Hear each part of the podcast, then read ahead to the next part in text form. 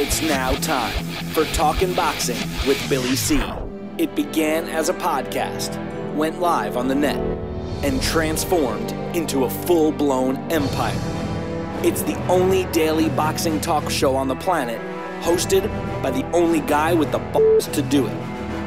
Many have stepped into the ring, many have tried to take the belt, and one by one, they've fallen. Another victim of the undisputed heavyweight champion of Boxing Talk Radio. Talking Boxing with Billy C is on now. My style is impetuous, my defense is impregnable, and I'm just ferocious. I want your heart.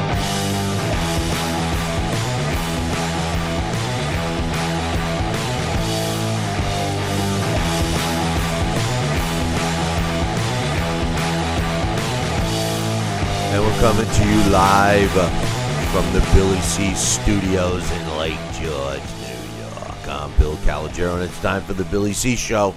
Good morning, good day, good evening, blah, blah, blah, blah. I'm glad to be with you, and we're glad you're with us today. Today's show is being brought to us in part by Sal's Neighborhood Pizzeria and Italian restaurant located on beautiful St. Simon's Island in Georgia.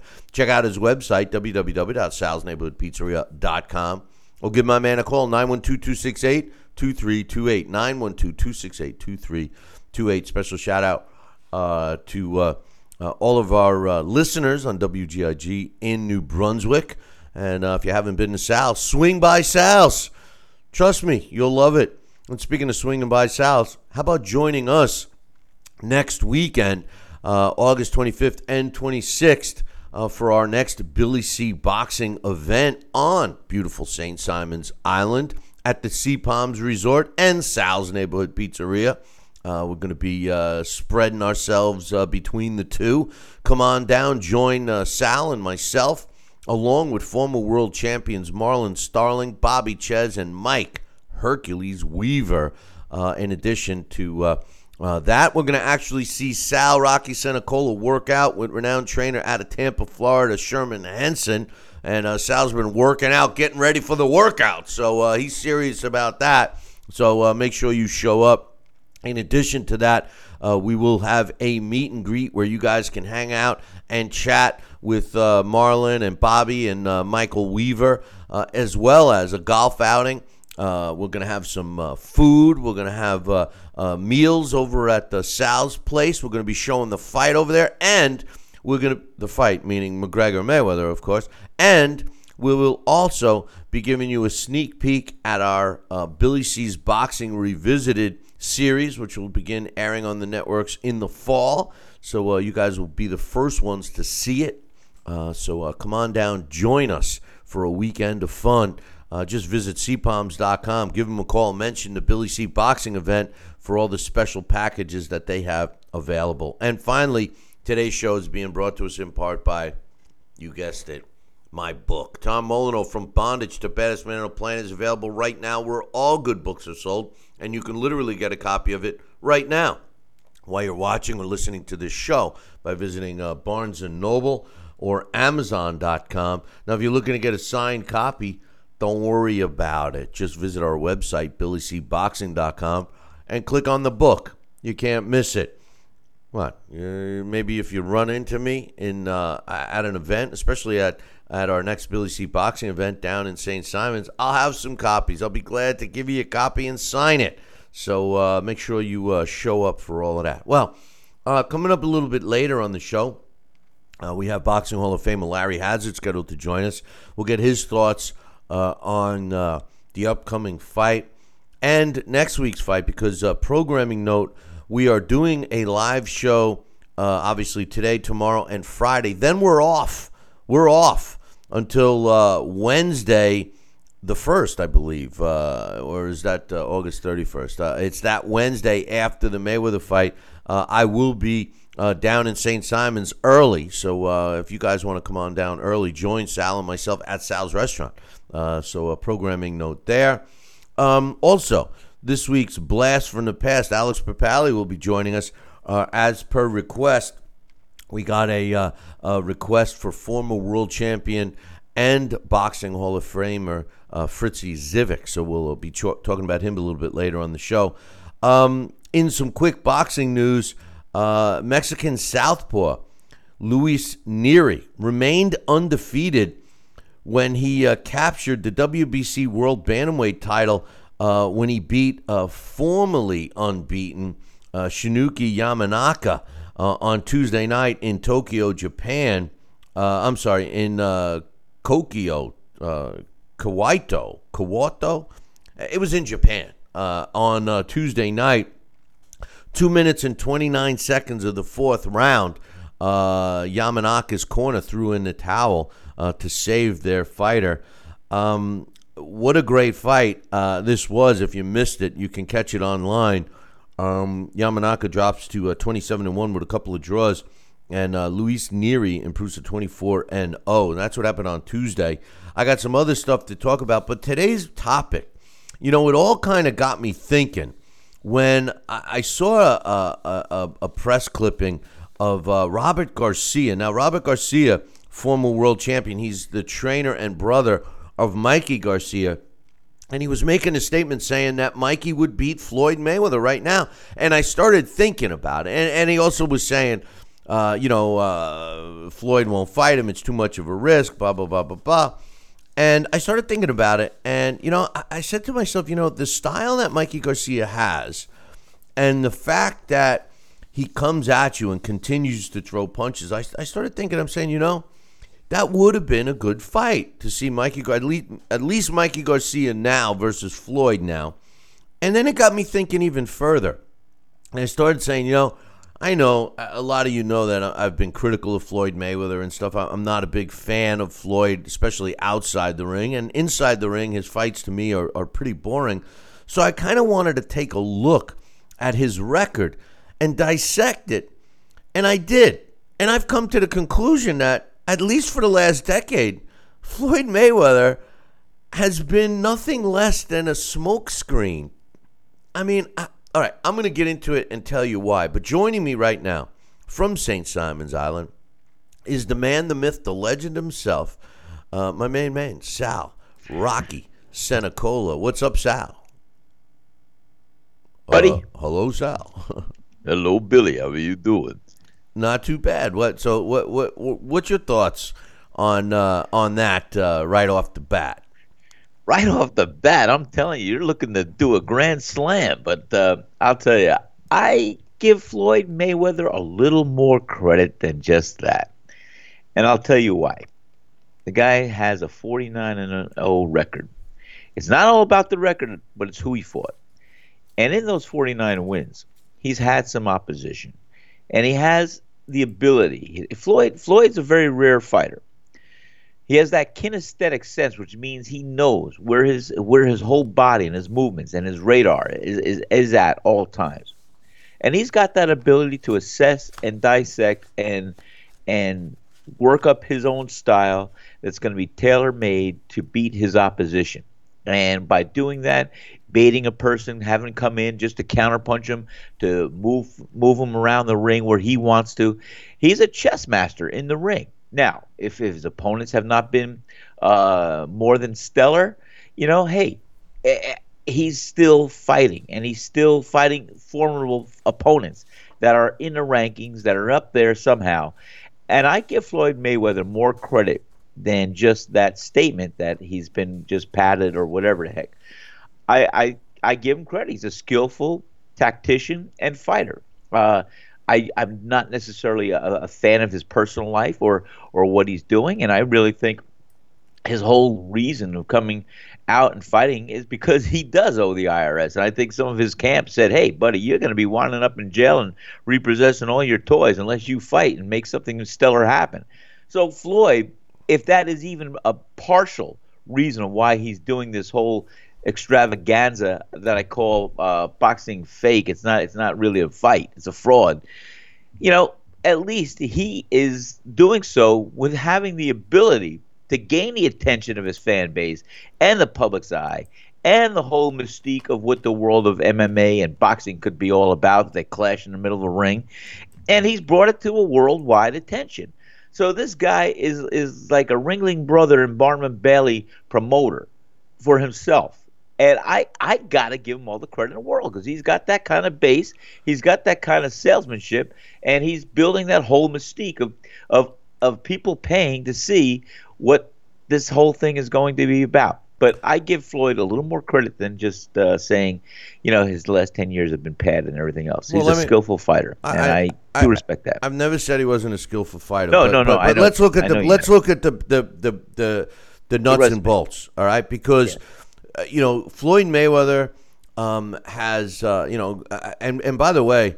I, I, just for the record, I, I don't believe that his team really cares about Floyd. The, the, the sad part about it is they nobody's really looking out for Floyd. They're all sucking him dry. I mean, and and that's Well, the that's truth. true. All right, but but let- when you take a look at Floyd Mayweather's record, and you know he started his career just like many other uh, you know fighters that have uh, become uh, you know well known or, or world champions or whatever prominent fighters. It started it just like everyone else. So I'm not going to criticize him uh, for uh, some of his carefully selected fights, although he did uh, fight some some decent guys early on.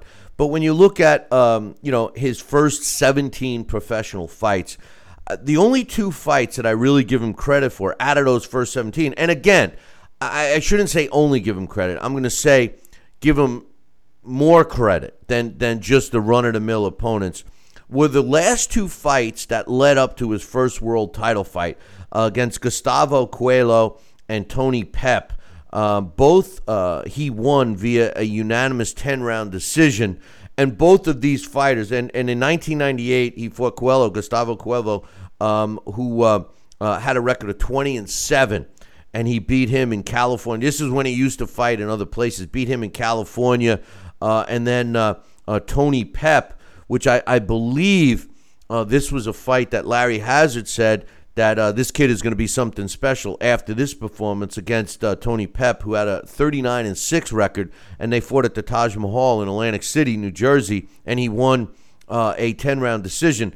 This is when he would fight frequently. He fought uh, April of '98 against uh, and then uh, a- again in June of the same year against Tony Pep. It set up his uh, w- first world title fight against Genaro Hernandez. And by the way, this was for the uh, junior lightweight belt. So we're talking about a Floyd Mayweather that was extremely talented uh, back in, in, in that time, and, and he beat uh, Genaro convincingly, uh, making uh, Genaro unable to continue after the eighth round. Uh, so so you look at that and, and you say, okay, you know this guy was uh, uh, was a legit uh, fighter, no question. And and I would never uh, even suggest uh, anything uh, anything you know to the contrary. Uh, but then when you start looking at his rise, uh, his next fight in 1998 was against Angel Manfredy. Again, a fight against an established fighter. Manfredy at the time had a record of 25 2 and 1. Guess what? You guys got to hold that thought because I have to take a break because the networks are very, very strict about that. So hold that thought. I'll be back. Uh, I'm going to say about two minutes. Billy C will be right back. Check out BillyCBoxing.com now or feel the wrath of the mighty mustache. Oh, that hurts. Why are you doing that to my face? I hate you. I hate you. That's BillyCBoxing.com. Consider this your warning. Now back to Billy C. Interact with the show at BillyCBoxing.com.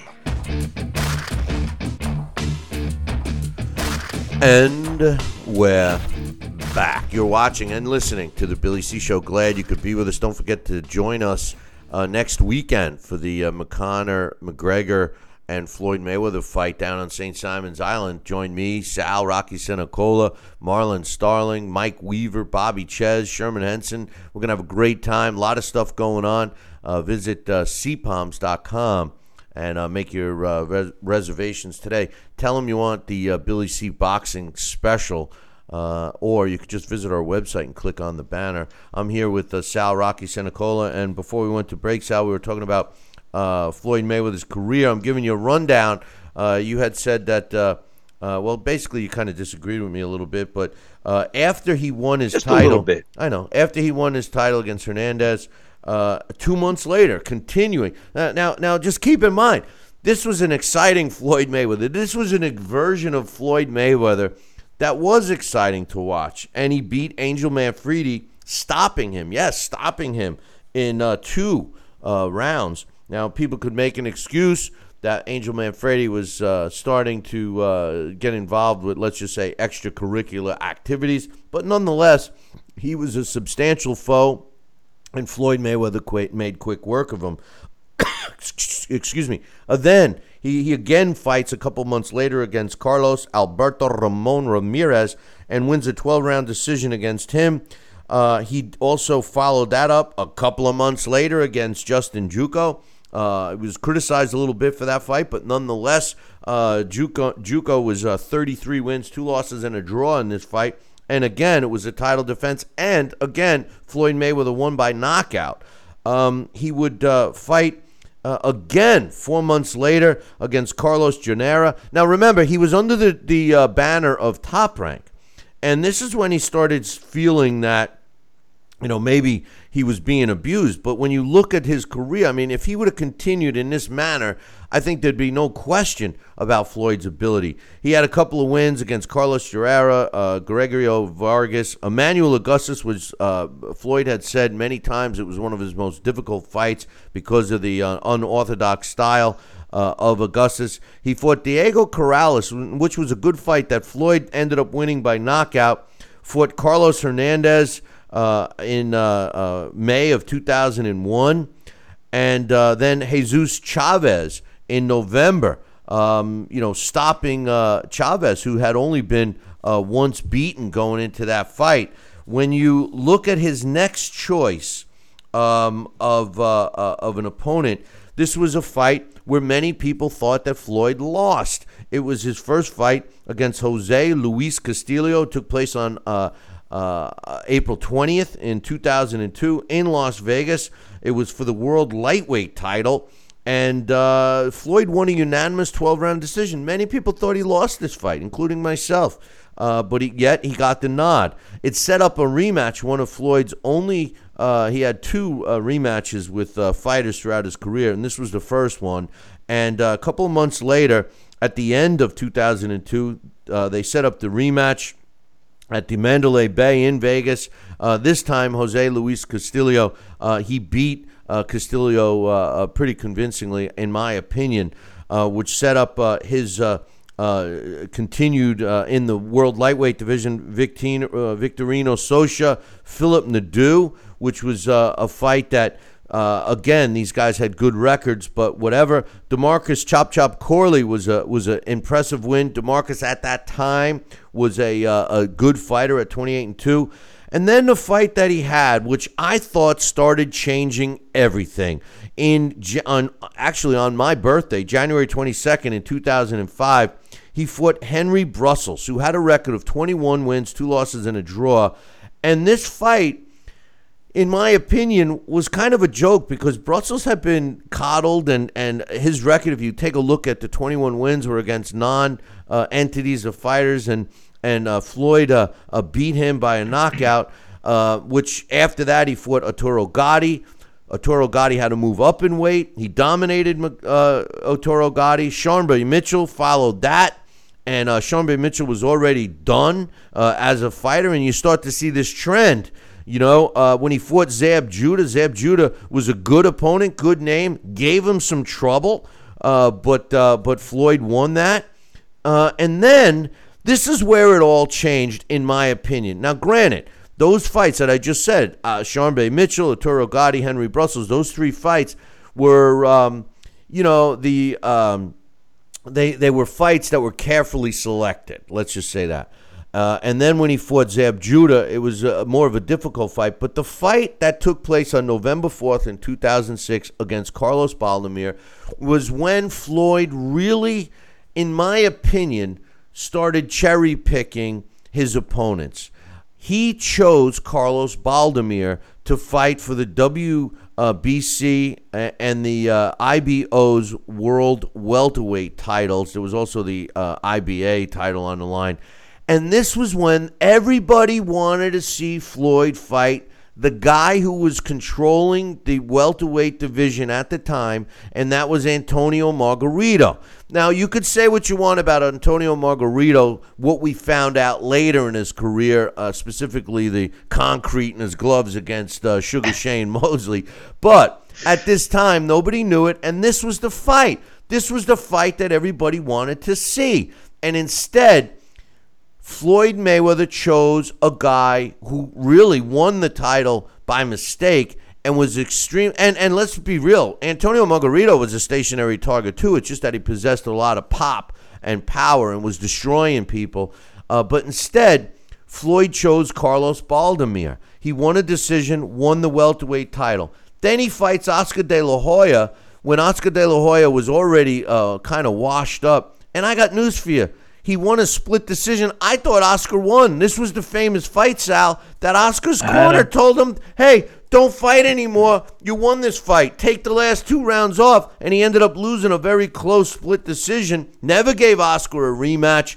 And, uh, you know, that fight was, was uh, also uh, when you started to see Floyd pick his opponents, the timing aspect. And this is where I really start to say, well, you know, Floyd from 2006 against the Carlos Baldomir fight was when Floyd started becoming the cherry picker that he is today. He fought Ricky Hatton, which was a very small opponent. He stopped Hatton, uh, you know, and won that fight. He fought Juan Manuel Marquez.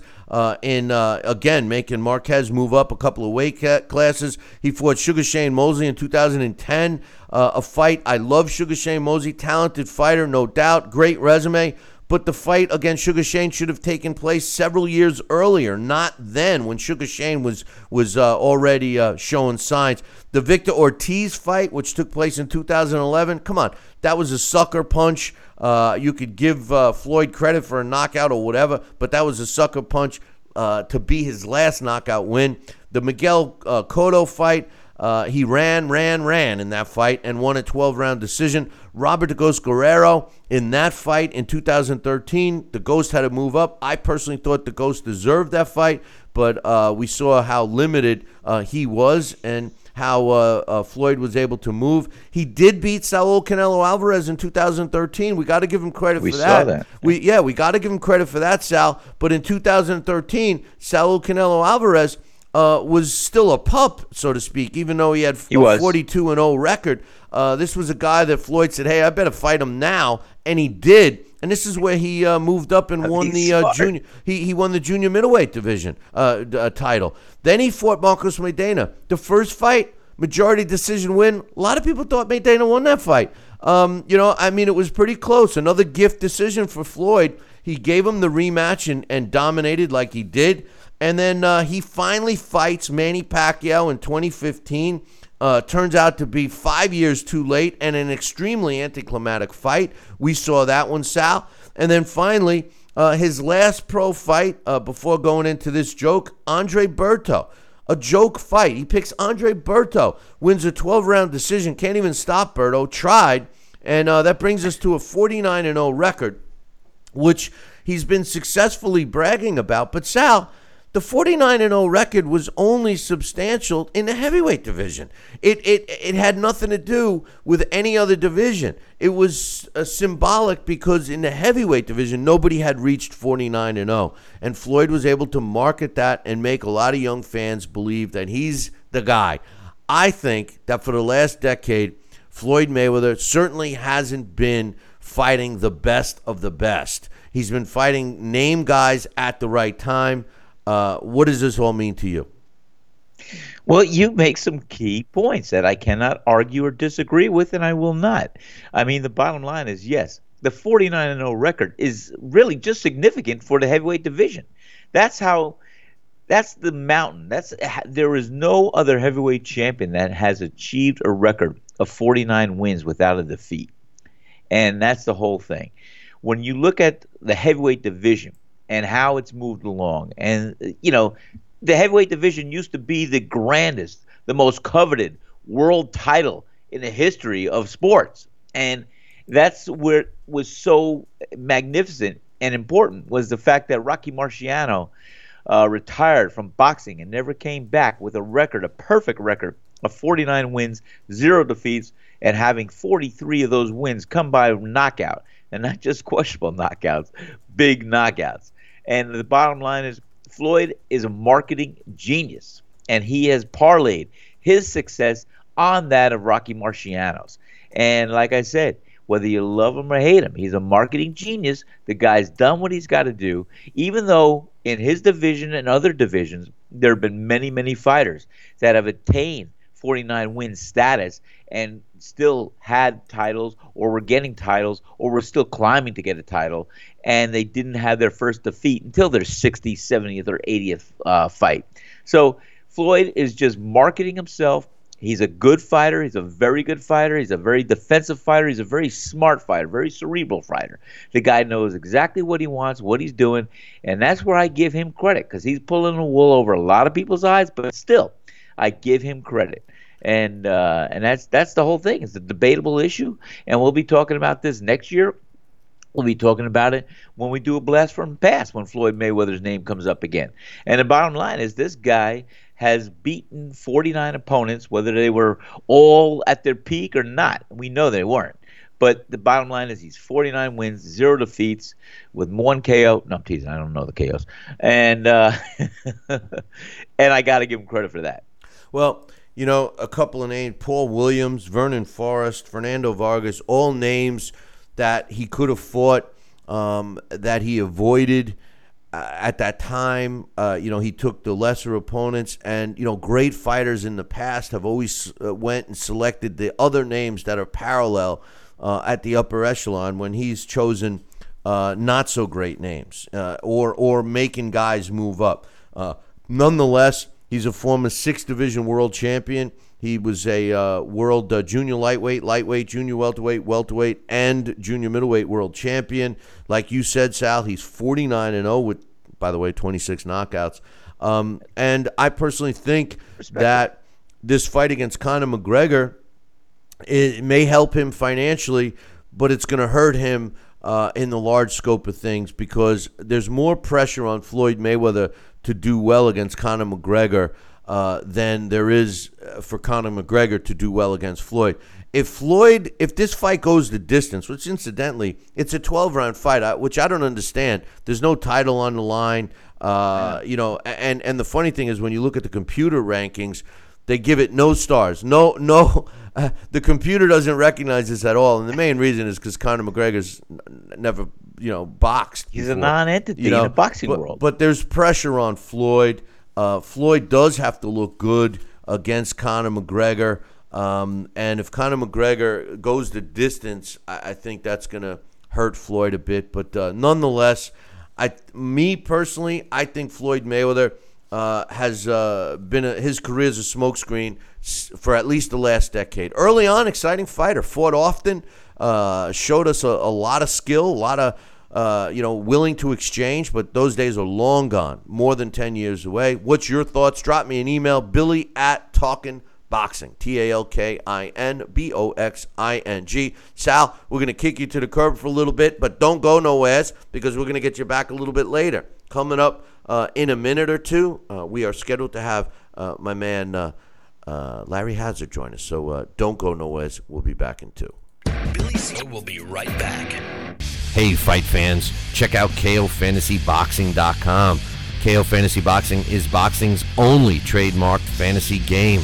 Check it out, www.kofantasyboxing.com. Select your own gym, your own fighters, track them through a season that can last from three months to a year, depending upon which league you join. You got to check this out, man. www.kofantasyboxing.com. Join it today. Again, www.kofantasyboxing.com and tell them Billy C sent you.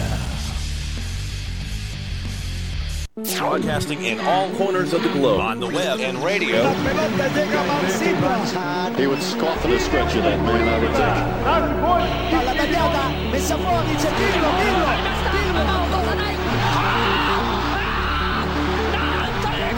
You're listening to Talking Boxing with Billy C. from upstate New York in the good old US of A.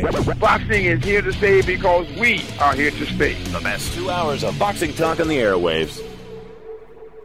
The one, the only, Don King. Makes me feel good, Billy, to have you, the number one show in the country, talking boxing with Billy. So I invite each and every American that's listening to this great show to tune in. Because we want you to be there with Billy and me. Check out BillyCBoxing.com now or feel the wrath of the mighty mustache. Oh, that hurts. Why are you doing that to my face?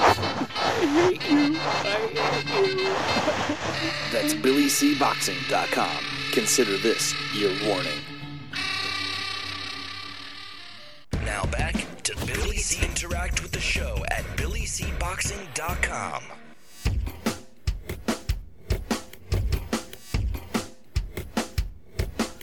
And we're back. You're watching and listening to the Billy C Show. Glad you could be with us. And don't forget, join us next weekend uh, down on uh, beautiful St. Simon's Island in Georgia. We're doing a Billy C boxing event, and uh, it's going to be at the Sea Palms uh, Resort. Check it out. Uh, you can visit our website, billycboxing.com, uh, or just go to seapalms.com. Give a call and tell them you want uh, uh, the Billy C uh, boxing packages. Join uh, myself, Sal Rocky Senecola, Marlon Starling, Bobby Czyz, uh, Mike Weaver, to name a few. They'll be with us. Sal will be doing a workout. Come on by and have some fun. Speaking of having fun, joining me right now is my man uh, Larry Hazzard. Good morning, Larry. Morning, Bill.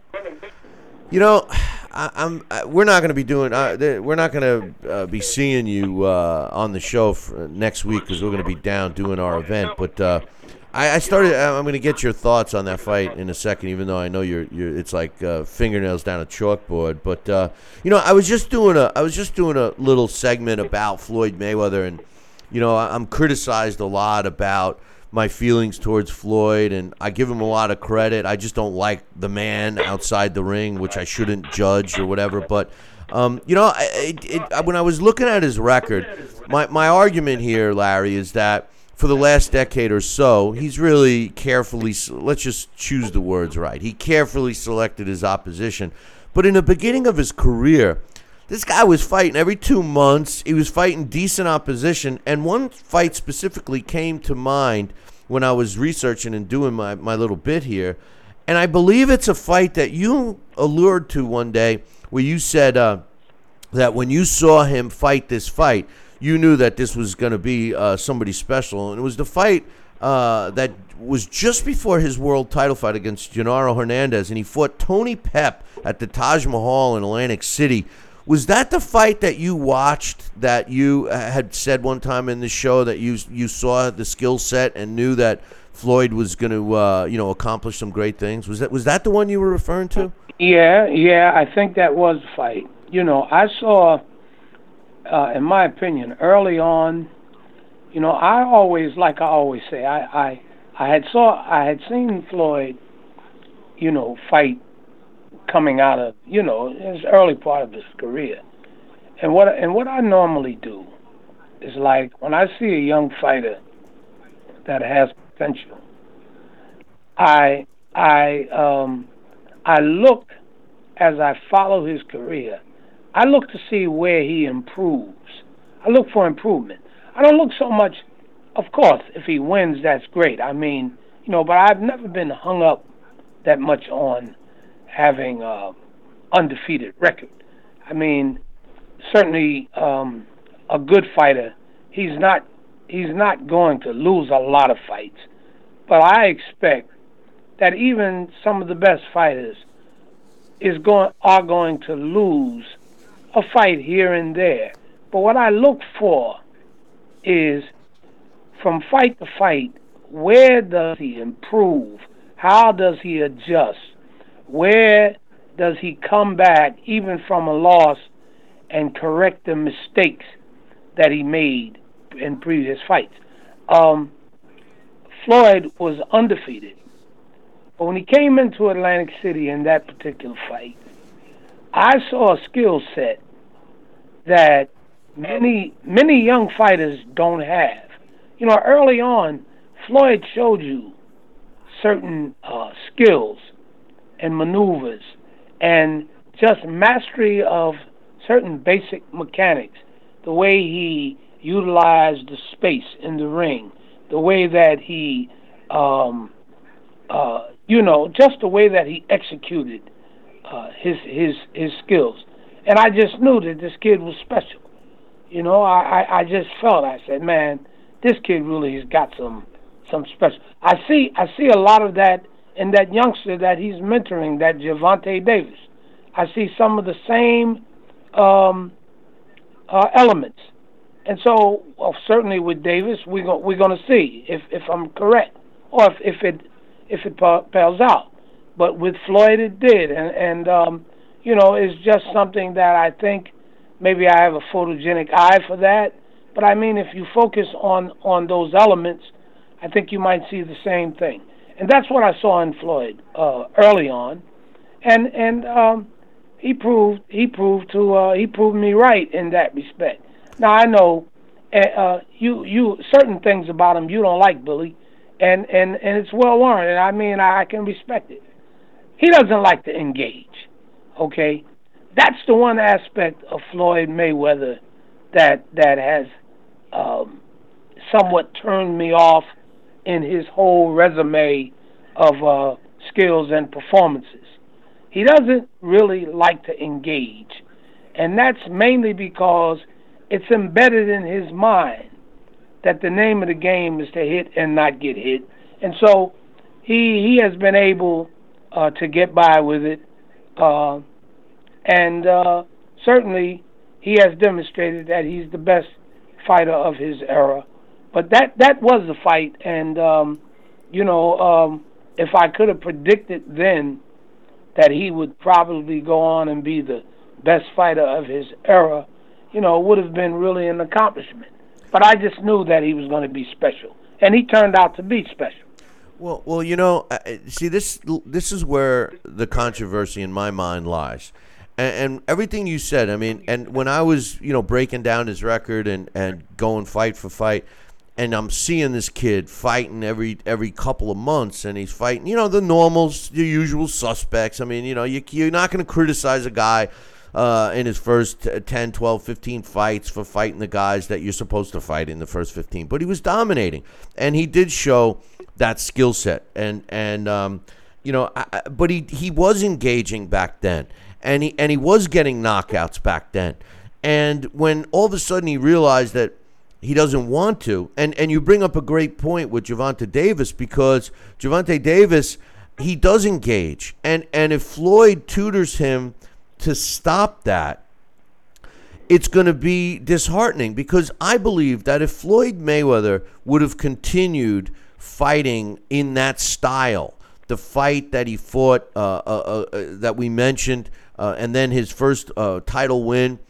You know, I, I, believe that this guy would be regarded as uh, the best, you know, if not uh, at least in the top five.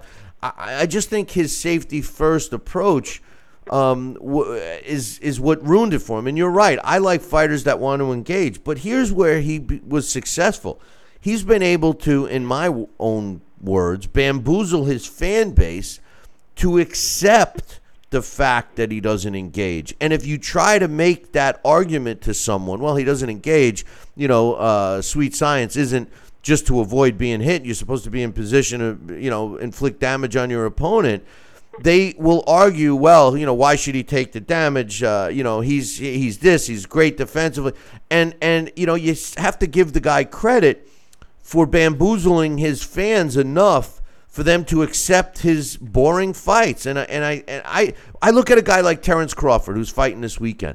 Terrence Crawford is an extremely talented fighter, Larry. He can box. Yes. He can move. Yes. He goes in for the kill. He waits. It's not like he just rushes in and wants to take your head off. He learns. He figures you out. Then he goes in and takes your head off. You know, that's the kind of guy, in my mind, that'll finish higher in my all-time great list, and don't get me wrong, I'm not suggesting Terrence Crawford has accomplished as much as Floyd has, but my point is is that if if he ends up uh, you know winning uh, another 10 fights in his career and he's fighting the best that the, his division has to offer well then when it comes time you know I, I am going to put more value on a fighter that was willing to engage because it just shows how much better they are. Again, we'll go back to your boy. We'll go back to Sugar Ray Leonard. He did. This Yeah. was a guy that people used to. It Yep. makes me laugh when people of that era in the '80s used to say he was a runner. And and how many times did he engage? You know what I mean? I mean, uh, big difference. Yeah, yeah, and I and I think you hit on a, another important point. You know, it's fashionable. The fighters of this era, it's fashionable. Billy, I see it. I see. You know, believe it or not, uh, here in New Jersey, we we we are, you know, we we do uh, have our share now of of a few uh, decent fight cards, low level, nothing real big yet, but we're staying busy. That's the backbone But of bo- yeah, this- but that that's the backbone of boxing. You know that. Yes, and, and and what I see, Billy, even with some of these matchmakers, you know, you got to wrestle with these guys.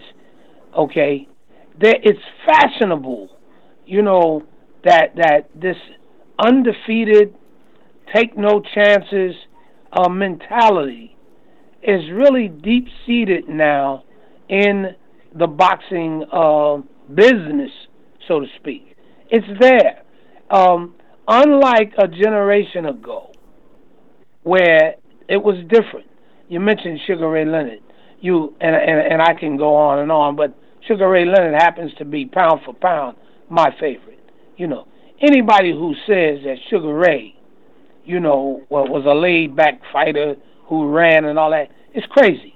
You know, that Sugar Ray Leonard, I never saw a guy with with the killer instinct that he had. That you know his demeanor outside of the ring would does matched in no way the the viciousness that this guy had inside of the ring, and he didn't run from anybody. You know, and the fighters of his era, they they were all cut from that cloth because it wasn't that fashionable then that this undefeated record. And I think what happened somewhere along the way with Floyd, I think that that really caught his, um, got his attention. That he was on his way, you know, after he won 30 fights, after he won 25 fights, you know, hey, look, there's a chance that I could um, break Ross, Rocky Marciano's record or equal his record.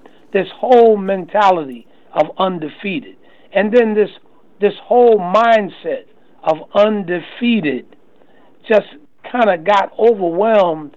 Um, you know, the boxing game, the industry, got overwhelmed with this with this mentality. You know, and I I get these even these club fighters coming here with these undefeated records, and they don't want to fight anybody. Eh, you know, a guy a guy could be five and zero. I know. Okay. And he doesn't want to fight anybody. I, I, listen, you know, he it- wants a dead body. But you know, eh, and and and that's the you see in all due respect to Floyd and and whether Floyd decided that he, he was going to use that as his marketing ploy or what a lot of that fault Larry and you see you're in the trenches a lot of that fault goes to the management promoters and even television networks when it's going to be on TV Yes. because they are the ones that say oh what? They don't first of all they don't know these you know how do you think that they approve HBO or somebody approves a fight against some guy that nobody's ever heard of who comes from you know uh, some country the size of a postage stamp and he's uh, 29 and 0 with 28 knockouts oh he's good you know they, don't look at who they don't Yeah. look at any of the guys that he's fighting and they say he's good because of the O. And uh, you know it's sad because no fighter wants to. Lo- come on, man. No fighter wants to lose. No fighter starts a career and says, "You know what? If I can only lose five fights, I'll be okay." No, no, no, no. No fighter wants to lose. But when they do lose, you said it when we first when we first got you on. You said that a fighter learns from their loss, and only the great Yes. fighters do because it's the same thing in, in any sport. You lose a basketball game, you lose a football game, you go back and you say, okay, this guy, this is why we lost. You know, we didn't block this guy the right way, blah, blah, blah. And you go back and you improve and, and you make damn sure that the next time you play, you miss you don't miss that block and and that's how you improve that's how we get better and smarter floyd had that that whole undefeated mentality and then he started cherry picking opponents to make sure he preserved that and as a result i think when the smoke clears 5 or 10 years from now and we start putting it in perspective he's not going to finish as high as people think he is on the all-time great list your guy and and I, I loved him too. Sugar uh, Ray Leonard. You know, when he came out of retirement, what does he do?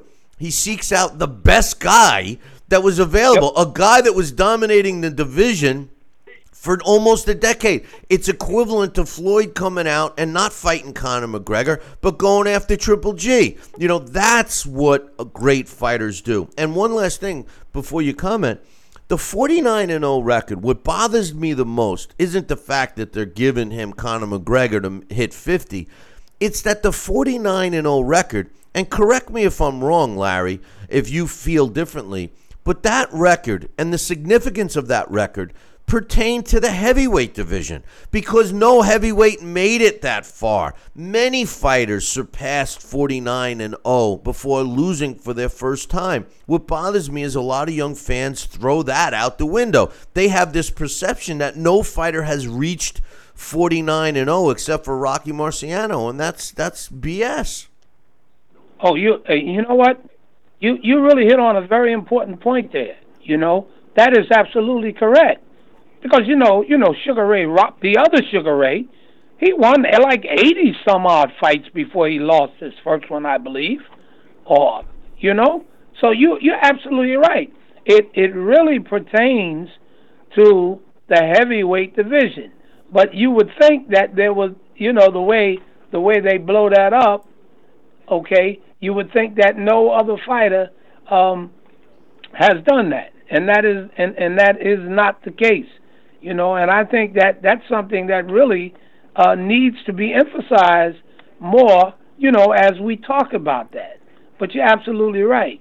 Um, it, it pertains to the heavyweight division, not not just to, uh, you know, all of boxing. It because there are many, several other fighters that um, didn't lose their first fight until well beyond the 40s, you know, 45, 50 fights. Yeah, well, Sugar Ray Robinson, his first loss was to Jake LaMotta. And and right. and you know when when I start talking about him and people tell me you know Floyd Mayweather fans tell me oh no he's not as good as Floyd I said well you know, because they say, "Oh, he lost these fights." I'm like, "Well, look at who he fought. He was the great, greatest welterweight." Well, there's no footage. Well, when you read a hundred right. different, uh, you know, top-notch writers all writing the same thing, yes, there's no footage, but that doesn't mean it didn't happen. You know, so a, a lot of young fans today. Uh, really, what they're saying is, prior to 1980, when filming uh, became, you know, quality, we're gonna what? Just throw out all the other. Uh, it's it's it's it's ludicrous. Um, uh, you know what, Larry? We're we're we're getting close here to, to running out of time, and and I wanna. I know you don't give predictions, but I think you need to make an exception on this because it's not really um, a, a real fight. I mean, we got to agree that it's not really a real fight. Uh, Mayweather against Conor McGregor. They're really trying hard. Uh, you know the, the, I really especially I really especially love the we're gonna we're gonna go with the smaller gloves. That will never happen. That that that can't happen. I mean, you know, and if it does, you know, again, the commission I think ha- ends up with egg on the face. I know commissions will approve using a bigger glove if both parties agree, but I'm not so sure about a smaller one for, for that weight class, but I don't know. But Larry, what's your thoughts on the fight? Uh, when push comes to shove, a week from Saturday, when Floyd Mayweather and Conor McGregor get into the ring, Floyd's been saying he's going to engage. Conor's predicted a second round knockout. The, the the press conferences, I believe, were more entertaining than the fight will ever be. Uh, what's your thoughts? How, how, do you see the fight going, um, and what will be the result? Well, all of the above. All of the above. I, I don't think that this. Um, I don't think that this McGregor has much of a chance against Floyd Mayweather. I'm going to tell you something that all the pressure is on Floyd, in my view. I just said okay. that. I said the same thing earlier. I said all the pressure oh. on Floyd because even if Conor goes 12 with him, he's going to be oh. criticized, right? Oh my gosh! If Floyd Mayweather doesn't go in there and take this guy out of there within within four or five rounds, then you know what he is seeking to prove is really going to go in the opposite direction, even if he wins in 12 rounds. Okay? All of the pressure is on Floyd. Floyd, if he doesn't demolish this guy, if he doesn't stop him, or if he doesn't knock him out, okay, it just may very well um, just, you know, flip the other way, and, and Floyd gets discredited for all of the wins that he's had. Because to me, this is this fight. Of course, you know how I feel about it, but and I'll make a prediction because to me it's not a real fight, so I don't care on this. There's no way that this McGregor is supposed to be even competitive against Floyd Mayweather or any real fighter. Okay, any real fighter. He's strictly in it for the money, and I don't blame him. Okay, because He's an MMA fighter. He can't even, he's not even being allowed to use really the MMA skills that he's best at. He's not, he, he, he's not that, wasn't that great at stand up. This is what they call stand up, um, basically in MMA. Stand up. He's not, you know, any ground fighting involved here. You know, they brought in uh, Joe Cortez, you know, I guess to uh, kind of acclimate him to the rules or whatever. I don't know what the hell that means because if you're not acclimated to the rules, you shouldn't even be in there. You know, so uh, there's no way that that uh, Floyd Mayweather should lose this fight, and there's no way that the fight should even uh, be competitive, because I think Floyd is going to be discredited, even if he allows this guy to demonstrate any semblance of competition against him and and then expect to be considered the best fighter ever. Okay, with quotations, um, because he his record goes to 50 and 0, which, in my opinion, is going to always have an asterisk next to it if he wins anyway. So let, let me, that's my opinion. Let, let me ask you a quick question about the referee. Do you think now? Now there is a clause that if uh, Conor McGregor, you know, snaps for a second, loses his mind, forgets he's in a boxing ring and not an octagon, um, and, and, he does some kind of a, you know, MMA move that he automatically gets DQ'd and he gets no money. Now, with that said, do you think that and and and you know, I mean, uh, I call it like it is. I, I think that the Las Vegas or let me rephrase that, the Nevada State Athletic Commission has really acted in a spineless, gutless manner uh, pertaining to this fight and uh, even allowing it.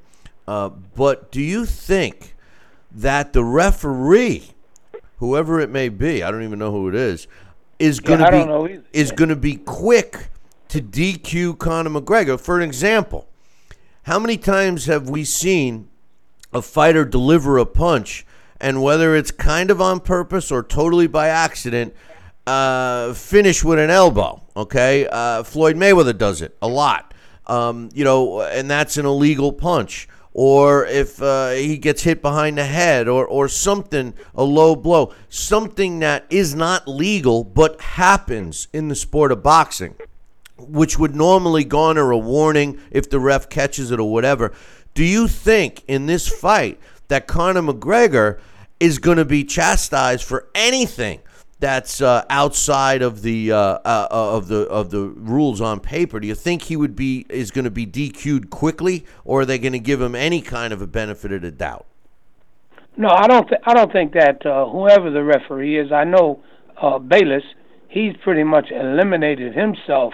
Uh, my understanding, because of some comments that he made in an interview, at least as far as the McGregor people are concerned, if if that is correct, you know. Um, but I don't think that uh, the referee is going to be that quick to disqualify McGregor, okay, because of the pressure of this type of uh, contest, this fight. I think the referee is going to be extra cautious to give him every opportunity that he that he could before taking any stringent action against him for any infraction.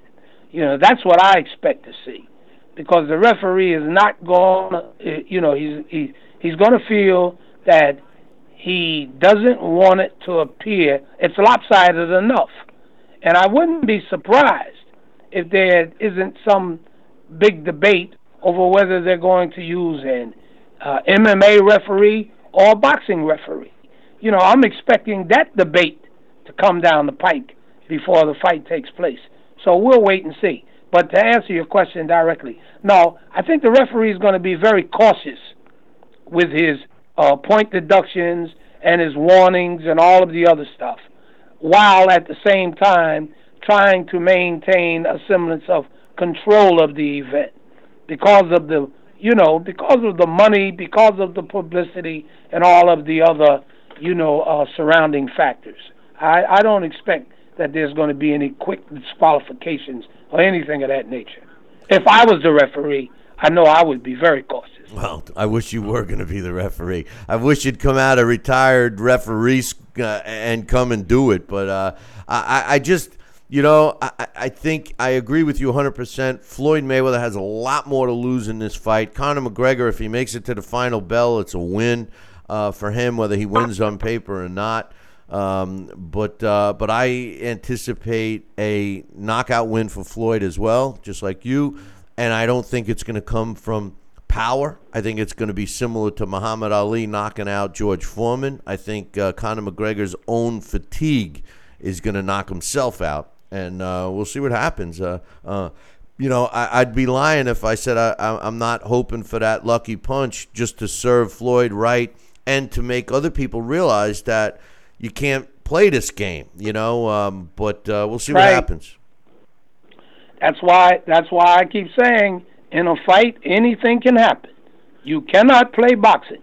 No, no. And and people say, can can Conor win, Bill? Can Conor win? I said the only chance he's got is if Floyd trips and falls and knocks himself out on after the first bell. He said after that, don't give him don't give him much of a chance. But uh, hey, I've been wrong before. And usually, the way uh, and Las Vegas is going to lose a ton of money if McGregor wins his fight. You know, so uh, we'll see what happens. But uh, Larry.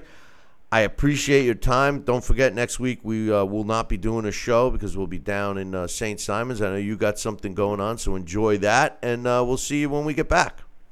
Okay, Billy. Okay, buddy. All right, man. Have a good one. Okay. That's uh, Larry Hazzard, Boxing Hall of Famer and New Jersey uh, Athletic Commissioner. He uh, doesn't like to give predictions, which he shouldn't. I mean, come on, we don't we don't want anybody to throw it in his face, but he gave one on this one, and you know why? because it's uh, kind of like a you know WWE event. But uh, anyway, hey, listen, we're going to take a short break. When we come back, uh, we'll have the blast from the past. So uh, don't go anywhere. We'll be back. I would say uh, I'm going to give a, a wild prediction. Two minutes. Billy C will be right back. Part of the Billy C Boxing Network. Check out BillyCBoxing.com now or feel the wrath of the mighty mustache. Oh, that hurts. Why are you doing that to my face? I hate you. I hate you.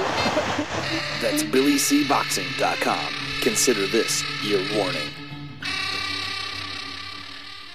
Now back to Billy, Billy C. Interact with the show at BillyCBoxing.com.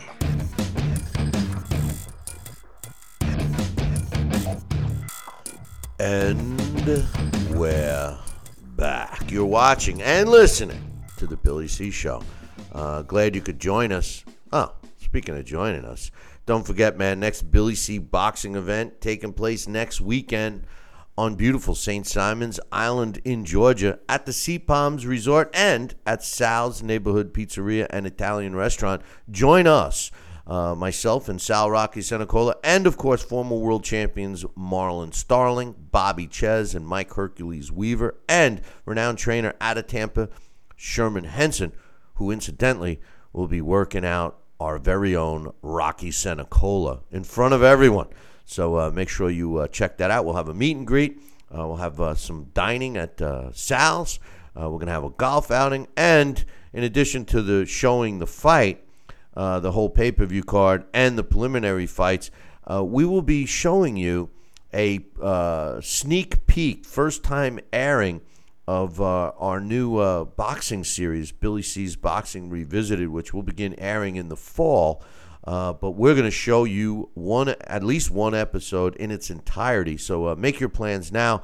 Visit seapalms.com, ask for the Billy C Boxing packages, or just visit our website, billycboxing.com, and click on the cpoms uh, banner. Now it's that time again where uh, we do uh, one of our famous, favorite, and longest going segments, are Blast from the Past. And this week's Blast from the Past is being sponsored by KOFantasyBoxing.com.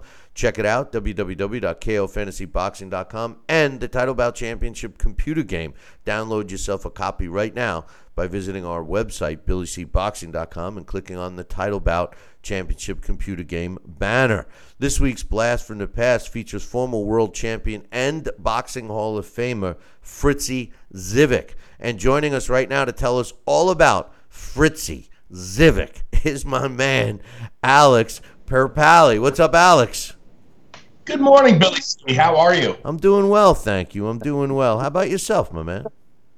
Um, I've got actually uh, a summer cold, which is no fun at all. Um, pretty stuffed up, and I got a cough, but uh, hopefully I'll make it through this segment without too much um, mucus. Well, between your mu- between your mucus and your your lawn service, uh, you know, hopefully we'll get through. And uh, hey, maybe a, a, little word of advice. You know, maybe uh, you know, turn the air conditioner up to 55 instead of your normal at 47. You like to keep it at, you know. Yeah, maybe that. I, I wonder what the problem is. If it's uh, sleep, if it's uh, the mold allergies, or if it's air conditioning. You know, you go in in and out from the hot to the cold. I don't know, yeah, woke up feeling lousy. Well, hey, that's when you get to be my age, and you got a few years before you get there. I, I, when I wake up, I feel good that I woke up. you know. Yeah, at I've, least I woke up. I've been, I've been, fe- I've been feeling extremely old lately, Alex. But uh, Fritzie Zivic, interesting cat. I mean, uh, I might as well say it right now. This guy fought everybody, and he fought oh. not not not only did he fight everybody, he fought him a bunch of times each. You know, so uh, he fought everybody a lot. Tell us about Fritzie Zivic it, it, it's absolutely amazing how much he fought. Um, he, he really he just battled every single you know every badass of the era. Uh, he fought. It's it's stunning. Um, yeah, he was born uh, Ferdinand Henry John Zivchis Zivchich. Uh, he's Croatian. Uh, he was five foot ten inches tall and he was born in Lawrenceville, Pennsylvania. Uh, some sources say that was actually Pittsburgh. Uh, Lawrenceville was a you know there was massive steel industry. Um, he was born May eighth, nineteen thirteen, and um, he was one of five brothers, and they all boxed. Two of them actually. Uh, made it all the way to the 1920 Olympics. They got their start at a local uh, amateur boxing club uh, known as the Willow Club, and uh, one of the brothers actually was uh, lost in the finals in the 1920 Olympics in Belgium to Fidel LaBarba. So that's you know the first of many uh, name dropping we're going to be doing in this in this uh, segment. Like you said, I mean, he fought everybody who was around at the time. Uh, in terms of his style, he was a very, he was kind of rough. Uh, one article I saw uh, somebody wrote about him when uh, John Ruiz was um, was popular in the heavyweight division uh, because that was the thing about Fritzie Zivic is that um, you know he ha- had good skills, but um, he was kind of uh, famous for extracurricular uh, activities. Uh, he wasn't really serious about the sport for a while.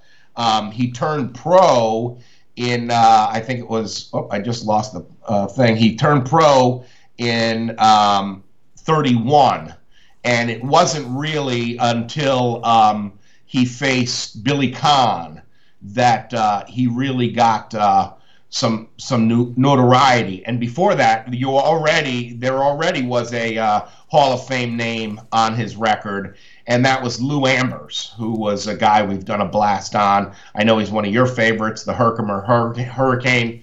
Uh, he had a loss to him, but when he fought, uh, he fought Billy Conn in 1936, and um, you know by that time uh, he was 48, 16, and four. So I mean, more than 60 fights. It's it's unheard of, and he fought Conn to uh, you know a split decision. Uh, I thought it was a loss actually. BoxRec has it as a win. Uh, I thought I saw it as a loss somewhere else.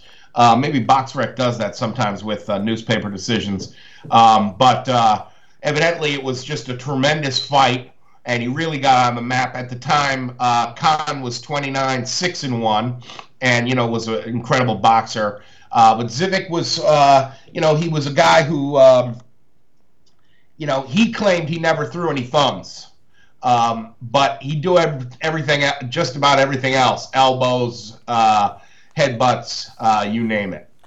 You know, the thing that amazes me, I mean, you know, you mentioned uh, Billy Conn uh, and my man Lou Ambers, uh, Sammy Angott, Henry Armstrong, Al Bummy Davis, Lew Jenkins, Sugar Ray Robinson, Kid McCoy, um, Freddie Cochrane, uh, you know, uh, Jake LaMotta a bunch of times, Beau Jack a bunch of times. I, I, mean, you know, he fought these guys, Harold Green, uh, Kid Azteca, Tommy Bell, Bob Montgomery. I mean, I, there's just so many names. You, you can't even – you know you can't fathom it. And and and you know, jumping ahead here to to to just just to give everybody an idea, this guy in his career fought uh, 232 professional fights, uh, 1,805 rounds. And oh, by the way, he retired at 38 years old. I, I mean, it just doesn't. It, it's almost like mathematically, it doesn't work. You know, I mean, you you would think he started fighting at four years old to get that many fights in uh, during an era when, I mean, yeah, years and years ago they used to fight uh, a lot, uh, but you know, during his era, uh, this guy fought a lot, Alex. I mean, there's there's no question about it. And and when he left, uh, you know, when he retired, he still was fighting decent level opponents. I mean, uh, he he fought some tough guys in their hometowns a lot. I mean, Fritzie Zivic uh, you know, maybe he didn't throw thumbs, but he threw everything else. He he, he liked to fight in a wheelhouse. Um, he was just a, a, gutsy guy. I mean, how, how would you describe his style?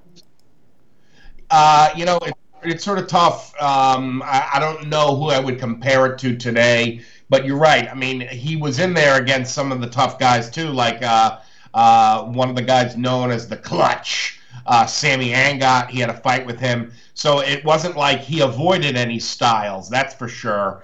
Uh, I think that you know he was not a huge puncher, but he had um, you know power enough to uh, you know get a guy's attention. Uh, he he did everything you know basically uh, right. Um, but yeah, I think his main thing was tenacity, and I think the thing like we were talking about last week, the thing that you really can't measure with these old timers is character. Uh, and just to, in turn, like we were saying, is that took a while for him to get sort of serious about the sport. And um, from August of 1935 to February of 36, he lost seven straight decisions. Um, and uh, then got it together and, um, you know, went on a win streak. And, uh, you know, then started, like you said, fighting everybody. His nickname was the Croat, Croat Comet. He was very fast. He had quick hands. Uh, and like you said, I, I count, I think it's 10 Hall of Famers. Um, Henry Armstrong, he was two and one. That's who he beat beat for the title. He brutalized him. Uh, was the bloodiest Henry Armstrong has ever been. Uh, he was two and one against uh, Armstrong, one fight being a stoppage victory. He was 0 and two against Beau Jack, 0 and two against Sugar Ray Robinson, one and three against Jake LaMotta, one 0 and one against Lew Jenkins, one and two against Charlie Burley, the guy no one would fight. He fights him three times. Billy Conn, he was 0 and 1. Although, like I said, that some places that's one and zero. Uh, I do see it was a split decision. Against Lou Ambers, he was 0 and 1, but supposedly he broke Ambers' jaw in the ninth round. Sammy Angott, he was 1 and 0, and the great Bob Bobcat Montgomery, he was 0 and 1. It's unheard of. I don't know. I really don't know if there's somebody who's fought more. I mean, that's 10 Hall of Famers. Is, isn't Who Harold has is, more? isn't Harold Jackson in the Hall of Fame? There's a couple of guys that I, I wouldn't be surprised if they end up in there. Al Bummy Davis is not in there. Freddie Cochrane is not in there. Oh, I Uh, thought Freddie was Cochrane was. I, uh, Harold Harold um, Harold Johnson, I thought was. Harold Johnson is. Yeah, and, and Kid Kid Azteca, I think, is in, isn't he? Uh, unless he's got another name. Yeah, he's not under under there as Kid I thought he re- I thought he recently was uh, was put in recently, like la- over the last five years. Maybe I'm wrong, but nonetheless, um, like you said, I mean, he could box better than people thought. Uh, but I, I always think of him as in your face kind of a uh, a fighter. Uh, let's talk about the uh, the title. Uh, that he won. Uh, he beat uh, Henry Armstrong in 1941. And oh, by the way, didn't he serve in World War II during his? if he did, you know, there's really no break in his career. I was looking for that. I didn't see that. Uh, no, and he it doesn't mention He- it in did. his um he uh, he definitely obituary. No, he Um, definitely he definitely joined the service during the war, war whether he was able to fight or whatever. Because some of these guys uh, fought uh, real fights to raise money for the war effort. I mean, we all know the story with uh, the Bronx bomber, all, all his uh, fights that he fought. Uh, that's what uh, Uncle Sam ran after him for. Al Bummy Davis. Uh, uh, you know, I, I, I loved Al Bummy Davis. I wish he was in the Hall of Fame. But anyway, he uh, fought after he's, after. he's Jannazzo too. He was another tough guy. Yeah, yeah, he was. And, and there was another guy he fought. What was it? Let me see if I can find his name. Um, there was a guy that he fought in Boston a couple of times. That was a real tough guy. Um, and, and he actually moved up in weight. Let me see. I, I, I saw him on here before. And like, oh, Ralph Zannelli. Ralph Zannelli. Yeah. uh, he- Yeah, remember him him? at one point. Yeah, he was a, he was a fan favorite, uh, and uh, in Boston, uh, they loved him there, and he was just a tough, tough guy. But anyway, um, you know, considering he fights Sammy Angott, he- he- check out this lineup in 1940. All right, let's start in August. Forget it, because he fought, you know, every couple of weeks in 1940. But in August of 1940. Uh, he fights Kenny LaSalle in, in on the 5th. On the 29th, he fights Sammy Angott. He fights Henry Armstrong on October 4th. He fights Al Bummy Davis on November 15th. He fights Ronnie Buden on uh, November 26th. Uh, gets a all of those are wins, by the way. Gets a draw with Lew Jenkins at Madison Square Garden in 1940, December of 1940, and kicks off uh, the new year, 1941, January 17th, with a world title shot against Henry Armstrong and wins by knockout. Uh, it's amazing that string of fights that led to his world title, Alex. Oh, it sure is. And that's the thing about it is that, um, I mean, look at that. October 4th, he beats Henry Armstrong uh, for the welterweight championship by 15 round decision. That's the one. In one of the reports, it, it said that he wasn't, uh, maybe he was saved by the bell, uh, but Armstrong was actually on the canvas at the end of the fight, very bloodied. It, uh, it was a really rough fight. Um, and he follows that up a little over a month later with a fight with Al Bummy Davis. Yeah, could you imagine that today? Uh, a fighter fighting, what, six weeks later after winning a world championship? Just would never happen. No, and, and listen, uh, we've talked about how some of the rules today are better for the fighters, and and you know we, we did an episode Billy C's Boxing Revisited on um, the Gene, Gene Fullmer. We did him as a blast from the past last week, and we talked about it, and the fight that he had with uh, uh, Benny Kid Paret really was the fight that I think, uh, and when people watch this fight, are, are, are going to agree that was the one that actually uh, put uh, Benny Kid Paret in, in, in peril and ultimately, uh, a few weeks later, uh, he ended up getting uh, killed uh, by Emile Griffith. If we, f- if back then they had the rules where you would automatically uh, get suspended after a knockout loss or even a brutal fight, maybe a guy like Kenny Kid, uh, Benny Kid Paret wouldn't have been killed in the ring. And the same could be said for Fritzie Zivic and some of the wars that he was in. You know, uh, maybe some of today's rules would have uh, would have uh, helped these guys, but I, for one, would love to see the activity that these guys had, especially um, against the level of opposition they had. I mean, it's unheard of to fight the same guy within a, a, a 12 month span several times, and and not only one fight a couple of guys several times in a 12 month span, and that's exactly what Fritzie Zivic did uh, to get a shot at the title. And then while he had the title, uh, you know, and eventually losing it to Freddie Cochrane in uh, uh, July of 1941. Yeah. I, I think the thing about it is that, you know, that's one of those things that we can't really answer. Um, it's very difficult to answer. Um, and and one thing that we'd be remiss if we don't mention it, and I feel bad that I didn't mention it uh, last week when we were talking about Gene Fullmer. Uh, it certainly seems as though uh, these guys, I mean, there's no doubt about it, were tougher. There was a, a durability that today's fighters just don't seem to have. However, there's a cost for that. Uh, both Gene Fullmer and Fritzie Zivic died of Alzheimer's disease. So these diseases of the brain uh, perhaps do go hand in hand with a long boxing, a long bruising boxing career. So that is something that you know it's wrong to say, "Oh, I want my fighters to be tough," and not point out, "Yeah, well, that's what could very well, very likely happen uh, at the end of a life uh, from a fighter who, um, you know, fought everybody." But the other question comes up, I think, is did these guys uh, do it in a smarter way in that they didn't spend all their time fighting in the gym? They fought actual fights. Uh, and don't gym head punches count just as much in Yes. terms of long-term brain damage Yes. as uh, as fight head punches? So you know, in a way, there's arguments that can be made on both sides. I did want to throw something in here. I did find a, a paragraph I highlighted uh, from a 2009 article by Mike Casey. Uh, this is in terms of his style.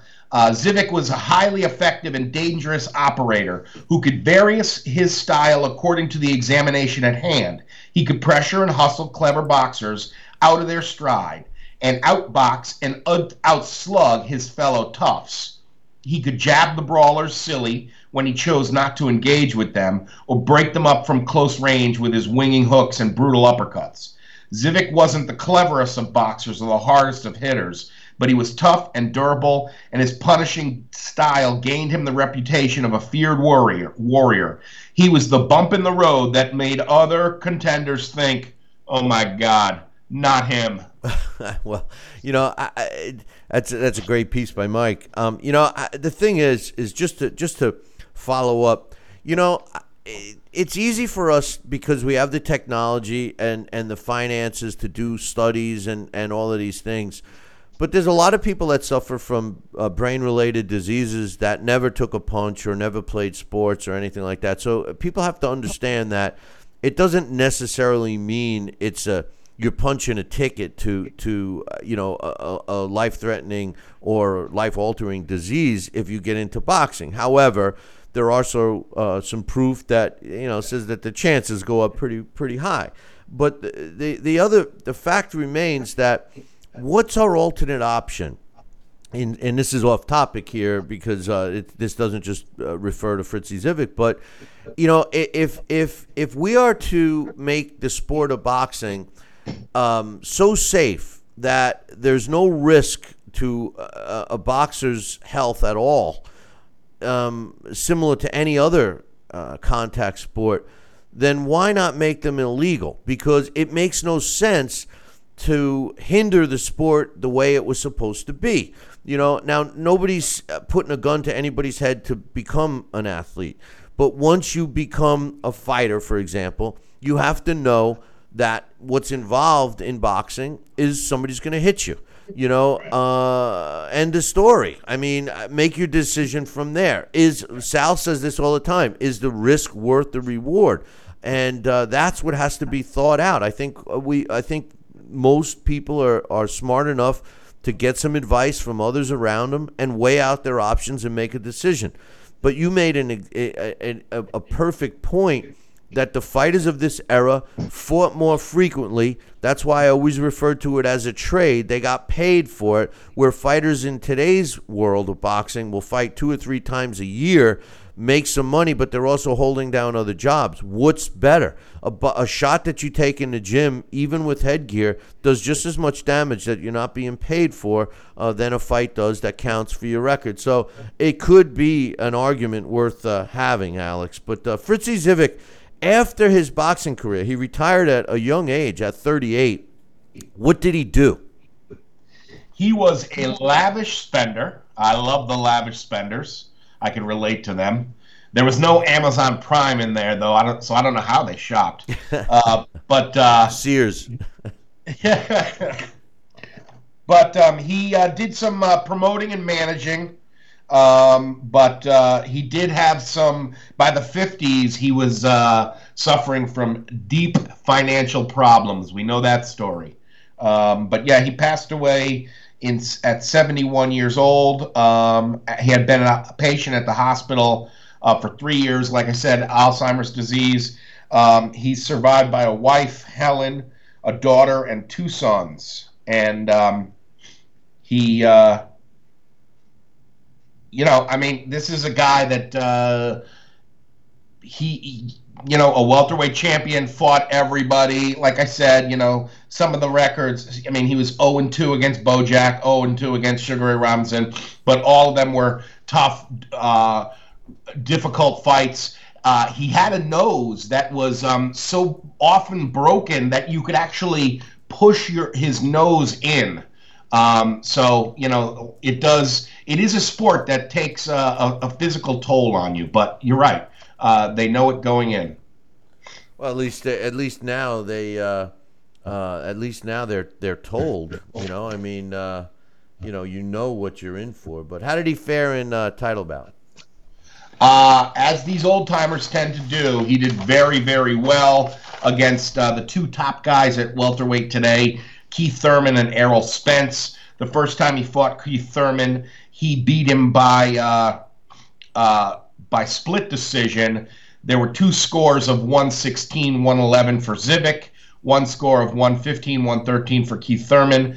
Uh, so split decision victory for Zivic. When they fight 100 times, Zivic wins 79 victory, 13 defeats, 8 uh, draws. He stopped Keith Thurman 21 times and in his 13 wins, one time scored knockouts four times.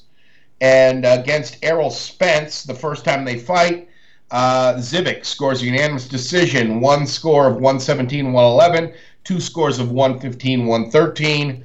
Um, when they fight 100 times, Zivic wins 77, loses 19, draws four, scores 42 big wins by knockout.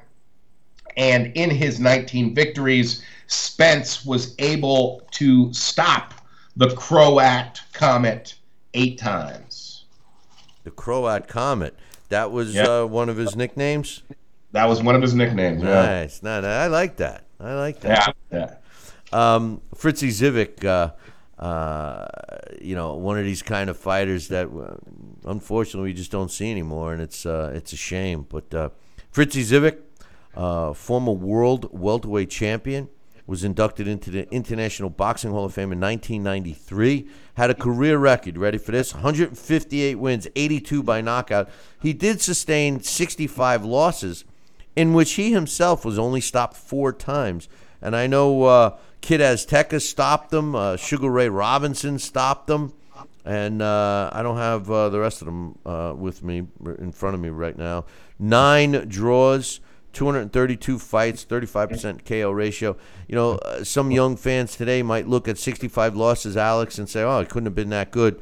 But when you look at the guys that he fought, if he didn't have 65 losses, he would be maybe people would be considering him the best ever. I, I don't know. Fritzie Zivic, uh, uh, a tough guy, and uh, incidentally, is speaking about uh, Sugar Ray Robinson, coach, uh, made an interesting point uh, in the chat room. He said that uh, Sugar Ray Robinson said of, of all his fights, uh, he felt that he learned the most from fighting a guy like Fritzie Zivic. So uh, that compliment alone, coming from uh, the best ever in the sport of boxing, uh, has to be worth something, in my opinion. What do you think?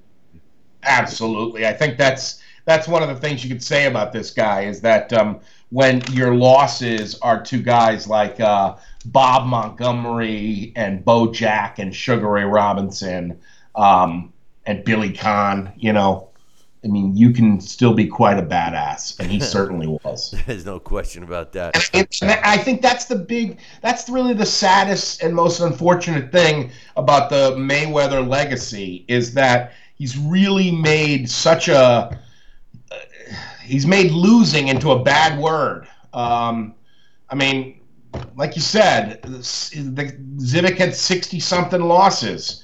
He's in the Hall of Fame, you know? You learn from losses. Uh, But it depends who. But it depend. It depends who you fight. How how do you how do you criticize a, a, a fighter for fighting? We just counted ten or twelve Hall of Famers, right? I mean, you're not going to beat Hall of Famers all the time, but you're going to improve and you're going to fight them again. That's another thing. You know, the, the saddest part has nothing to do with Floyd Mayweather. The saddest part is that the fans today accept it. They accept the fact that Floyd, in, in Floyd's case, well, you know, he, he doesn't get hit. Well, he's running, he's on the other side of the ring. He can't hit anybody either. Well, he, he doesn't lose. He makes a lot of money. I, I, that's the sad part to me. Uh, no discredit to the fighters because I honestly believe we have the athletic ability in our fighters today. Uh, we just don't have the willingness, like you suggest before. And you said it nicely and politely. I'll say it gruffly the way I say everything. That f- fighters today are just not as tough as fighters were yesteryear. End of story. They're not as tough. You know, I mean, uh, life isn't as tough. None of us are as tough. You know, so uh, it is what it is. Alex, great job as usual. Uh, I uh, appreciate your time. As you know, we will uh, not be doing a show next week, so uh, we will. We got a line. We're we're stacked up with blasts, man. We got some good blasts coming up, brother. So uh, Are going to do a show Friday morning? this Friday. Yeah. Yeah, yeah, yeah. We're our Fridays are Fridays our last show uh, before we uh, before we uh, take off for a bit. So uh, yeah, we'll be uh, we'll be doing I'll, the show. maybe I'll call in then. All right, sounds good, my man. Take care. All right, Billy C, take care. That's uh, Alex Perpali uh, giving us uh, our blast from the past, and uh, I appreciate uh, uh, that. He does a great job as usual. And we ran over a little bit, so for all of our affiliates, we will not be taking a break here as we're going to dig up my man Sal Rocky Senecola. Uh, not, not, you know, for real, dig him up. I mean, he's uh, very uh, alive and well right now. And speaking of Sal Rocky Senecola, uh, he's with us uh, right now. And uh, Sal, yeah, I tricked you. I know we didn't take a break, but uh, we got some emails to read. So let's get this going right now. First and foremost, this one's from Jesse. He says, "Hey Billy C and Sal, I believe Neary will win via a TKO in the 11th round. This should be a good fight. Both guys are going to get dropped. Can you send me a link where I can watch uh, it via my cell phone live stream?" Well, I'm sorry, Jesse. Uh, obviously, uh, we had some problems yesterday, so I wasn't able to read this email yesterday. But you were right. Uh, Neary did win via a TKO, except it happened in the fourth. Uh, for future, the best thing you can do now, if you're looking for where you can watch our show uh, via uh, your cell phone, it's very easy. Just go to our website, billycboxing.com, and uh, click uh, uh, download our app. You'll see a, a banner. It's on the right hand side. Download download our app, and you can watch our phone, our fight, our show. uh, on your phone uh, anytime. And uh, as far as watching other fights, uh, if you go, we have an embed code uh, on our website for Fight TV. Watch it right there, and uh, you'll be able to watch all those fights, and uh, uh, you'll uh, you'll uh, love that.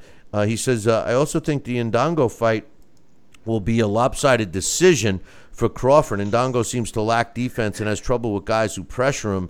Uh, Burns Burns had his moments when he pressured Ndongo, but was inconsistent. That's one of the fights this weekend, Sal. And um, you know, Crawford is giving up some height, but Crawford's got a killer instinct. And uh, although this is the first unification since Bernard Hopkins, uh, and I'm saying unification meaning all four major belts going to the winner since Bernard Hopkins did it about 10 years ago. Um, this fight, you know, Ndongo is a question mark, uh, but uh, but I'm expecting Crawford to uh, to come out victorious. Do you think it'll be a lopsided fight? I don't know if it's going to be a lopsided fight, Bill. But uh, I do expect Crawford to uh, be dominant, especially in the later rounds. He's he's a complete fighter. He's a very good fighter. He's well schooled. He has great defensive skills, but he stays in the pocket. He knows how to put punches together and do the combinations that are necessary to wear down his opponents. And uh, I think I think uh, it's going to be a good fight. I think he, but he will wear him down. I think he'll stop him in the later rounds. Um, Jesse also goes on to say, was there ever Billy, was there ever a collection of boxing cards available back then? Did you or do you have any? Yeah, I have uh, complete collections of cards. As a matter of fact, um, we uh, also give them away as prizes to our trivia questions and stuff like that. So uh, stay tuned, Jesse, and uh, uh, answer some uh, questions correctly. And we got them. I have some complete sets available that we're going to give away. Um, you know, I, we wanted to with the event that Sal and I are having next week. Uh, I wanted to have, um, or Sal was pushing to have a memorabilia part, but it, we just couldn't get it all together.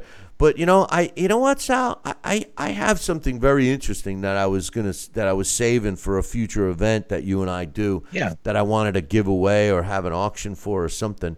Um, I happen to have a signed glove and robe from Mike Tyson when wow. Pepsi when when when he was a uh, when Pepsi was a sponsor and from Yeah. what I understand uh, are extremely rare. He only signed a couple of them and then as we know he lost that sponsorship and I have them. Uh, a robe No unopened kidding. and a glove with the Pepsi stamp with Mike Tyson's signature. So uh, that's something that uh, we will uh, be, you know, auctioning off or giving away or something at one of our events in the future. I think auctioning is pretty good. Well, you want it? You want to buy it? Is that what you're saying? I want to buy. Uh, Is that what you're saying, that. Senecola? buy that and put it back. I tell you what, if you want it, I'll put it back there and on your set. How about that? You know, I mean, uh, it is what it is. You know, Uh, as long as you don't wear the robe around, as long as you're not wear. If if if, if I if I come at your place and you answer the door with Mike Tyson's With a robe, robe. a slipper, and a cigar in your hand, I think I'm going to slap you. You know, I mean, come on. Yeah. I want to tell you something. Come on in. Yeah, you'll be like, you're like, oh, what? Robes are out of style. What are you talking about? You know. But uh, anyway, yes, Jesse, we got him. But uh, he says, That's can you do? That's great. He says, can you do a blast from the past with Julius Jackson and Chiquita Gonzalez? I think you mean Julian Jackson. Uh, he says, uh, I like the way Jackson would stay in the pocket and fire in exchange or uh, counter uh, his uh, opponents with power and speed. Uh, I'd love to see him up against Canelo, uh, the Charlo brothers, or Triple G. Uh, no problem, man. We'll put uh, Jackson on the list. Thanks for the email. Um, and I thought I had uh, thought I had a couple more emails. What did I do with them? Oh yeah, I got one from uh, Joel. All right, my man Joel. Joel, who uh, you know I just uh, uh, you know uh, kidded with in the chat room. Uh, you know because if anybody wants to watch fights on Fight TV, you got to do it through our our embed code on our website. I mean that's the way to do it. Or if you want our app, you got to download it through our website. You know, I mean, that's the name of the game, boys and girls. But uh, Joel, as big of a fan as he is, maybe because if you'd send the poor guy a friggin' T-shirt, you know, I mean, uh, you know, he wants You know a what? T-shirt. You know, maybe he I would get- do I- more for us. Yeah.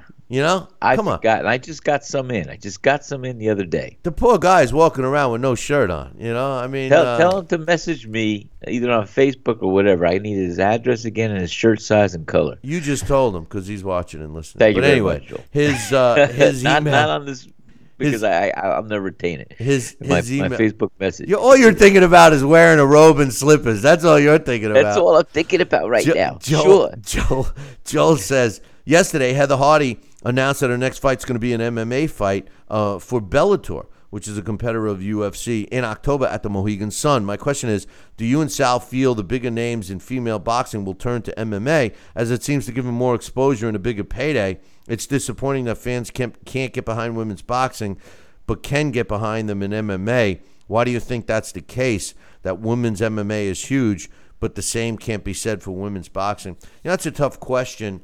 Um, you know, first of all, I, of course, I've heard of Bellator. Uh, uh, you know, of course, uh, the big name that went from boxing success, and I, I don't think Heather Hardy uh, was as good or as uh, successful as Holly Holm was, but um, I, I I'm not sure if if if that's the case. If they if they will.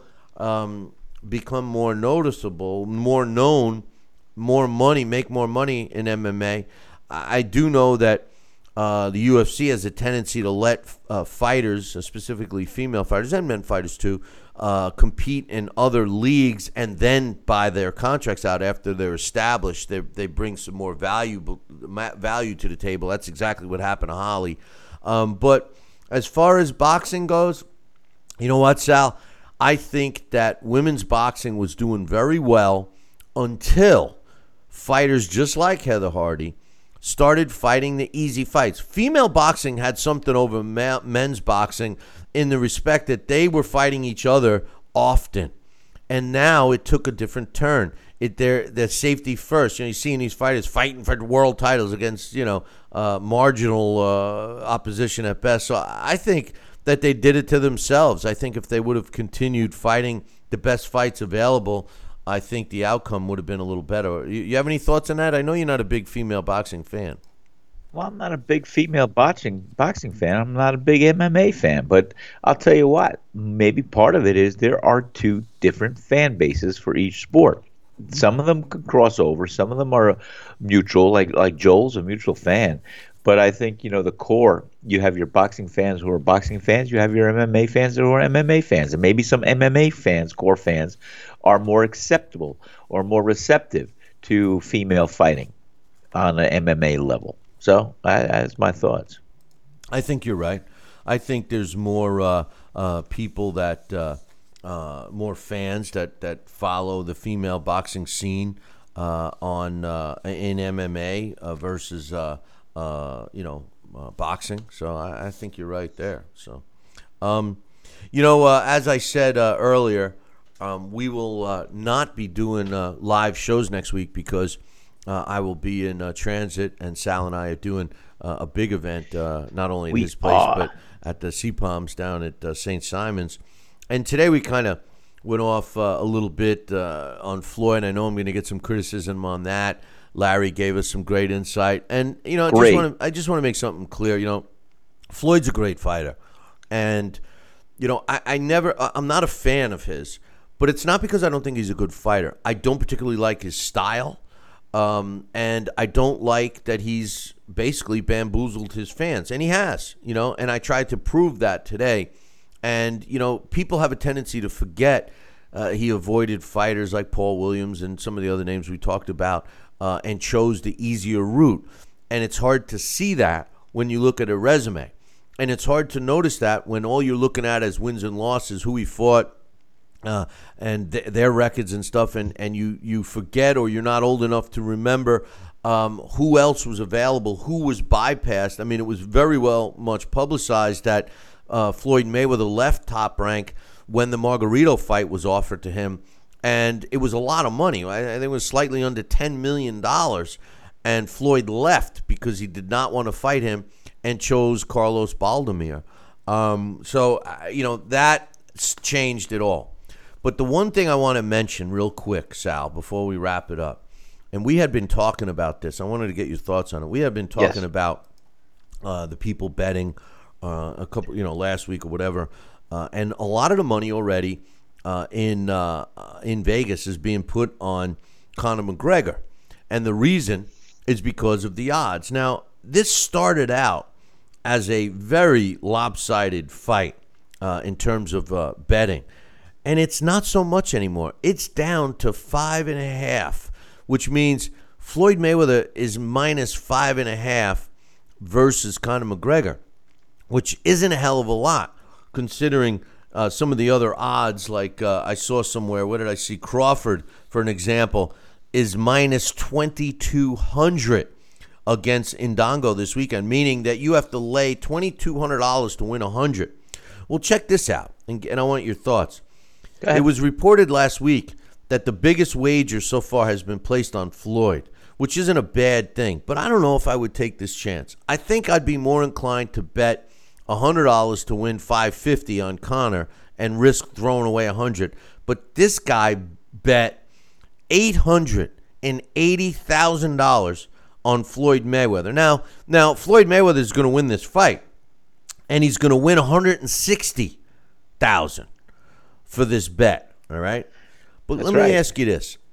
And I know you got I I know you you get tired of counting all your money, but if you had the time to count eight hundred and eighty thousand dollars, my ex my ex wife counts. would you would you put it on Floyd Mayweather to win 160? Would you take that risk? I mean, it's not a guarantee. There's still I mean, the chances are you're going to win 160 bananas.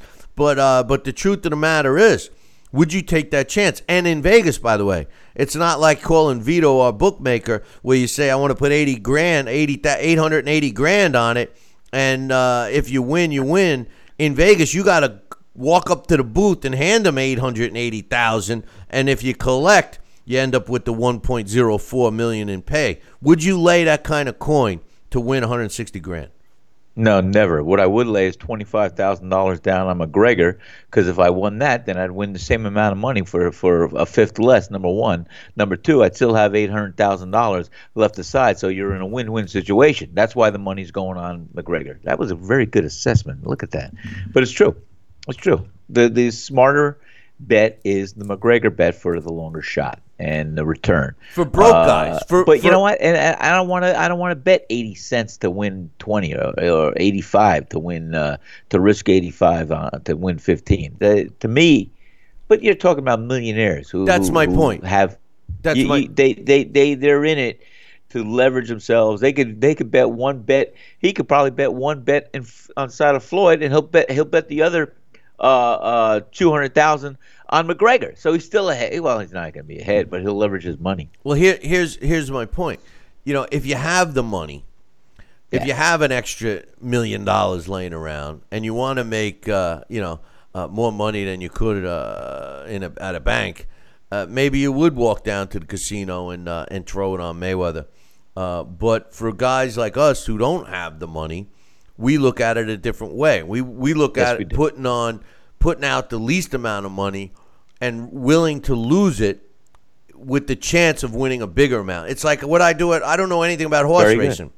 But when I go to a horse track, I'm betting my two five dollar bets on on the long shots and I'm willing to throw that away. And I watch these big time horse guys, you know, betting fifty bucks to win a dollar sixty five on the favorite. You know, I would never do that, you know, but uh, Yeah. that's because, you know, that's where we are. But uh, anyway, Well, Sal, Bill, yeah. I was going to say this guy is probably a, a billionaire, or it might be a multi multi millionaire, Richard and Floyd, and uh, he this is this is a small percentage of his total assets. So guess what?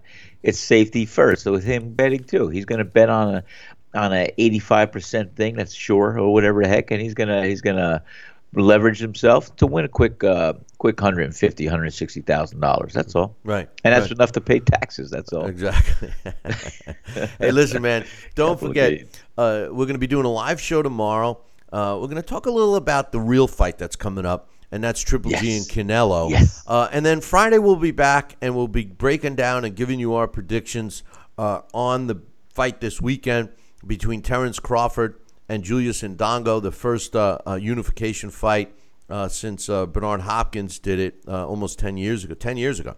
So, you know, we'll be talking about that. And don't forget, we will not be doing live shows next week as we are preparing for our big event down in St. Simons that we want you guys to be part of. So just go to seapalms.com right now and give them a call and tell them that you want um, the uh, uh, prices for the Billy C boxing event packages.